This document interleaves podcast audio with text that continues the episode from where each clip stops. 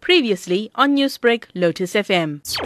It is alleged that a 15 years old victim who is in grade 9 was raped by a known suspect in Elandslagte, Matiwaneskop area, and her mother was aware but took no action against the perpetrator.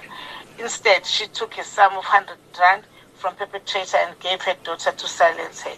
On the 1st of December, 2020, the young girl's mother had arranged for her to go visit a family friend in Johannesburg. She was informed that the family friend would buy her clothes, a cell phone, and gold tooth. When they arrived in Johannesburg, she was introduced to some men known to, his, to this family friend.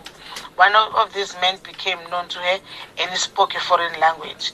This man allegedly raped her the whole night and in the morning he took her back to her relative's place.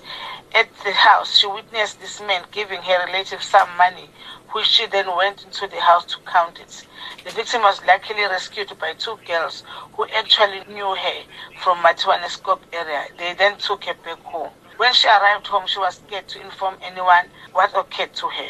She later formally reported the incident at Elang State SAPS in charges of human trafficking and rape were opened for investigation. The investigation led to the arrest of the mother of the victim, who is 53 years old, who was then arrested at the 13th of January at 19 hours while at a homestead at Matiwaneskop in Ladysmith. And the suspect is set to appear before Ladysmith Magistrate Court. Newsbreak, Lotus FM, powered by SABC News.